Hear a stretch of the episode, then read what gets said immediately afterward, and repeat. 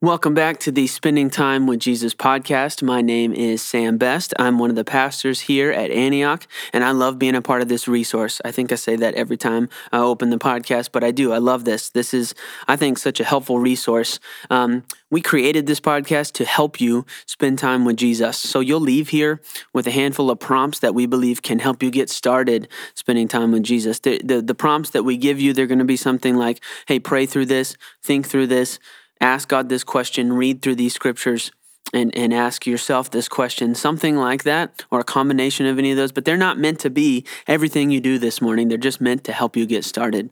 And uh, that's great. I, I think that uh, giving you something to help you get started is extremely helpful. I know that it is for my life. Uh, I oftentimes the biggest hurdle in spending time with Jesus is knowing where to start. What do I do today? How do I start to pursue Him? We think that these prompts could help you. Uh, the sermon was from a friend of ours named Jake Baird, and uh, he preached uh, a sermon titled uh, The Name of God.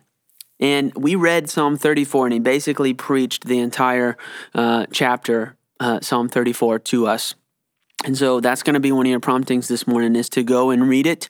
Read it as many times as you can this morning. Ponder it, contemplate it, invite God's Holy Spirit to speak to you concerning the words in Psalm 34. Who, what is he saying to you? What is that verse saying about God? What does it say about you? Ponder these passages. One of the things that Jake did was he highlighted uh, the last two verses in Psalm 34, and he actually read them out of the Passion Translation. And I have that pulled up here today. I'm going to read that. Uh, so if you would turn to Psalm 34 and uh, and look at verse 21 and 22 with me. I'm going to read those for us. Again, this is in the Passion Translation. Evil will cause the death of the wicked, for they hate and persecute the devoted lovers of God. Make no mistake about it, God will hold them guilty and punish them. They will pay the penalty. But the Lord has paid for the freedom of his servants, and he will freely pardon those who love him. He will declare them free and innocent. They will turn to hide themselves in him. Wow, it's pretty powerful couple of verses there.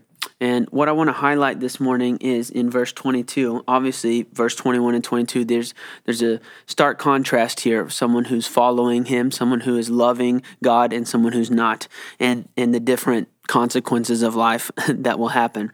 But specifically in verse 22, when it says, And he will freely pardon those who love him, he will declare them free and innocent, and they will turn to hide themselves in him.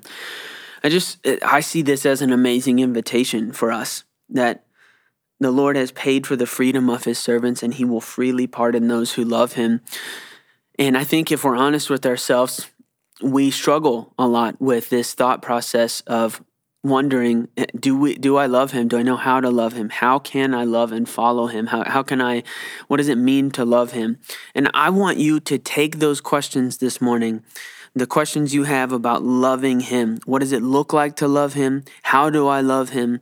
Um, how can I know if I'm loving him? All the questions that come to your mind when you read, and he will freely pardon those who love him. I want you to take those to him this morning. And I'm gonna I'm gonna pray for us. I'm gonna invite the Holy Spirit to speak to you. Um, I think this is important because we need to press in not only for our own lives, but the world is needing people who know that they are in right standing with God, the universe, the God of the universe. The world is needing for us to know that we are in love with Him and that we are magnifying His name, like the rest of Psalm 34 talks about. And so we've got to know, we've got to press in, we've got to work through this. And I'm going to ask uh, God's Holy Spirit to lead us in that today as you turn and, and invite Him to speak and to answer some of these questions. So, Holy Spirit, we do, we come to you and ask, would you teach us how to love Him with all our heart, soul, mind, and strength?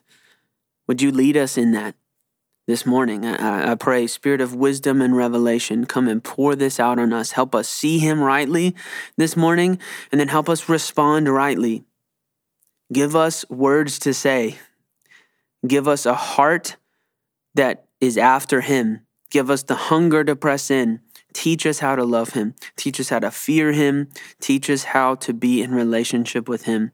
We're saying, Come and search us Come and know us. Come and point out anything that needs to be pointed out and be taken out of our hearts.